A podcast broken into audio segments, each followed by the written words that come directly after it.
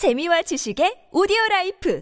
팟빵 추운 극지방의 바다, 무게 250kg에 달하는 한 마리의 바다 표범이 무언가를 피해 다급하게 유빙위로 올라가 위기를 모면합니다. 이 유빙은 누가 봐도 거대하고 튼튼하다는 것을 알 수 있었기에 위기에 닥친 바다 표범 또한 한시름 놓고 있었는데요. 바다 표범을 쫓아오던 무언가는 자신이 닿을 수 없는 곳으로 가버린 먹잇감을 끌어내리기 위해 방법을 생각해내야만 합니다. 그 순간 절대 안전할 것이라 생각했던 유빙이 이리저리 흔들리기 시작하더니 급기야 거대한 파도들이 몰아치기 시작합니다. 하늘은 구름 한 점 없이 깨끗하고 맑은데 말이죠. 갑작스런 파도의 정체는 무엇이며 이 바다 표범은 과연 무언가로부터 벗어나 완전한 자유를 찾을 수 있을까요? 안녕하세요. 동물돋보기입니다. intro를 듣는 순간 많은 분들께서 오늘의 주인공을 눈치채셨을 것 같은데요. 바다를 지배하는 포식자들, 가장 잔혹하면서도 악랄한 사냥 전술을 구사하는 바다 생물계의 제갈량. 그 어떤 화려한 수식어를 가져다 붙여도 전혀 어색하지 않는 바다 최강의 포식자들, 범고래입니다. 사람들에게 그저 귀엽고 아름다운 동물로 비춰지는 범고래가 어떤 전술을 구사하기에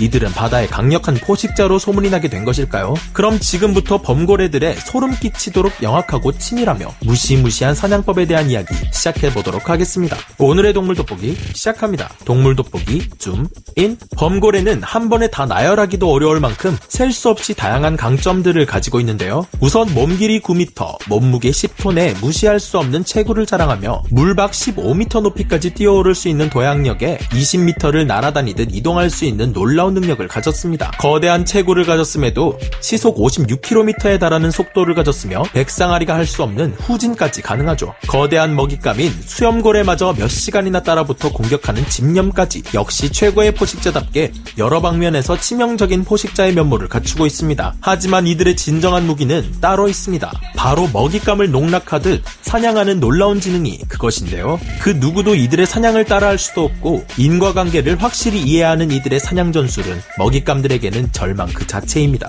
intro에 언급된 바다표범을 쫓고 있던 포식자는 바로 범고래였습니다. 네 마리의 범고래에게 쫓기던 바다표범이 피신처로 선택한 유빙은 가로 15m, 세로 10m에 무게 55톤에 달하는 큰 유빙이었는데요. 와, 죽을 뻔했네. 이 정도 유빙이면 안전하겠지? 제 아무리 범고래라 할지라도 이 거대한 유빙을 어떻게 하지는 못할 것이라 생각한 바다표범. 하지만 그 판단은 과연 옳은 선택이었을까요? 뛰어난 자식에게는 뛰어난 부모가 있는 것처럼 이들의 관계가 부모-자식 관계는 아니지만 범고래가 강력하면서도 지능적인 포식자가 된 데에는 피식자들의 역할 역시 큽니다. 일반적인 방법으로는 피할 수 없다는 것을 안 바다 표범이 유빙 위로 도망가는 재기를 발휘한 것처럼 범고래 역시 저런 돌발 상황들을 빠르게 대처하여 사냥을 마무리하기 위해 해결책을 찾는데요. 바다 표범이 유빙 위로 올라간 것을 알아챈 범고래는 순간적으로 바다 표범을 다시 물속으로 빠뜨릴 방법을 생각하기 시작합니다. 내가 저리 갈 테니까 너넨 알아서 위치 잡아. 알겠지? 한 마리의 범고래가 유빙 반대편 끝으로 이동하더니 이내 깊은 물속으로 잠수해 모습을 감춥니다. 오케이! 아, 바다 표범 자식 귀엽게 구네.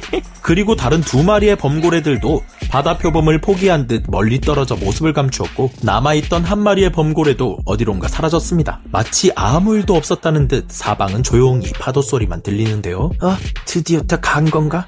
아, 살았다. 큰일 날 뻔했네. 바다 표범은 네 마리의 위험한 포식자로부터 완전히 해방된 걸까요? 아, 뭐야?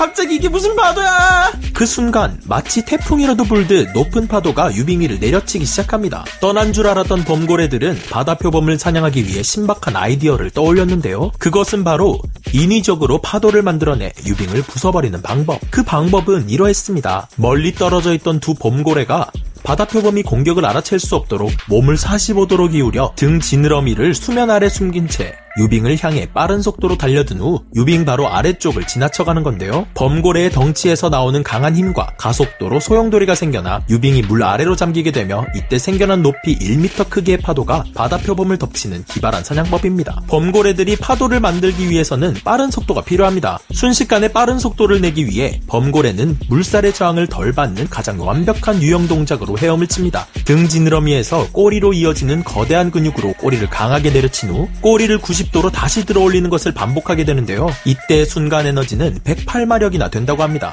이렇게 생성한 범고래의 파도는 55톤이나 되는 유빙을 여러 조각으로 부술 만큼 충분히 강력했고 다시 밀려 들어온 두 번째 파도는 남은 유빙마저 모두 부숴버리고 말았는데요. 뭐야? 바다표범 어딨어? 이거 어디 갔어? 어, 저기 간다. 야, 좀 잘 지키고 있지 뭐하고 있었냐 빨리 이동하자 눈치 빠른 바다표범은 늦기 전에 도망쳐 더 거대한 유빙으로 몸을 피하는데 성공하고 맙니다 아, 아, 아 너무 힘들어 아니 쟤네 저걸 어떻게 부쉈지? 미친이들 아냐? 여긴 훨씬 더 크니까 괜찮겠지? 설마 이것도 부수겠어? 바다 표범이 다시 찾은 이 유빙은 처음 올라갔던 유빙의 크기보다 몇 배는 큰 수십 미터 크기로 아무리 범고래라 할지라도 어쩌지는 못할 것 같은데요. 범고래들이 다시 파도를 만들어 온다 할지라도 주변에 널려 있는 작은 유빙들은 완충 역할을 하기에 파도의 힘을 약하게 만들어 줄 것입니다. 짧은 시간 안에 천국과 지옥으로 가는 바다 표범. 이번에 올라선 유빙은 과연 천국이었을까요? 상황이 좋지는 않은데 다른 방법 없으려나? 우리가 언제 이것저것 따지면서 사냥했냐? 무조건 밀어붙여.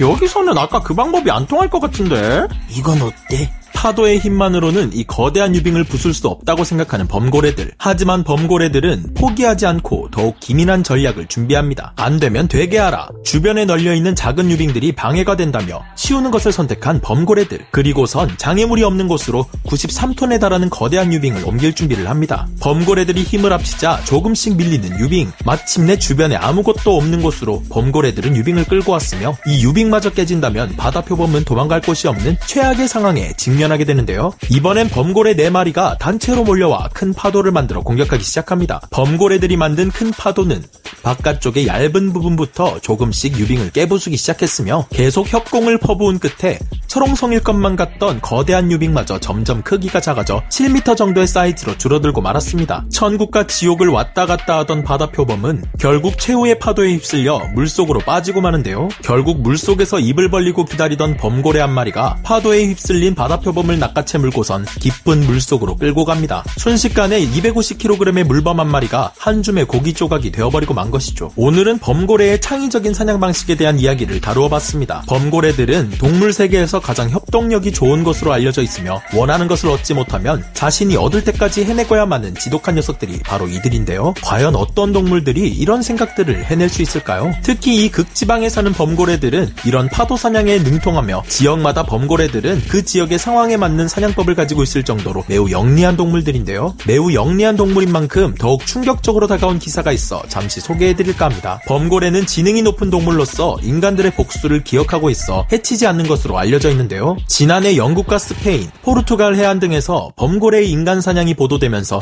큰 충격을 주었습니다. 범고래들이 요트, 어선 등을 공격한 사례가 33건이나 보고되면서 과학자들은 전례 없던 사례에 연구를 진행 중이라고 하는데요. 다행히 이들은 인명피해 없이 무사 귀환했지만 2시간 동안이나 위협을 당한 피해자들은 최악의 경험이었다라고 전했는데요. 범고래들의 참아왔던 분노가 폭발한 것이 아니냐는 등의 기사 내용을 보고 난 후 오늘의 내용을 준비했더니 더욱 범고래들의 사냥이 공포스럽게 다가오는 것 같습니다. 오늘 알려드린 범고래의 파도 사냥은 이들의 다양한 방법 중 하나입니다. 지능이 뛰어난 범고래들은 이 외에도 다양하고 치명적이며 무서운 사냥 수법들을 가지고 있는데요. 그런 반면 최근에 한 범고래가 먹이라고 할 수 있는 새끼고래를 상대로 전혀 예상할 수 없는 행동을 보여 전 세계에서 큰 화제가 되고 있기도 합니다. 다음 기회에 말씀드릴 범고래 소름 끼치는 사냥 2탄을 기대해 주시기 바라고요. 그럼 저는 다음 시간에 다시 돌아오겠습니다.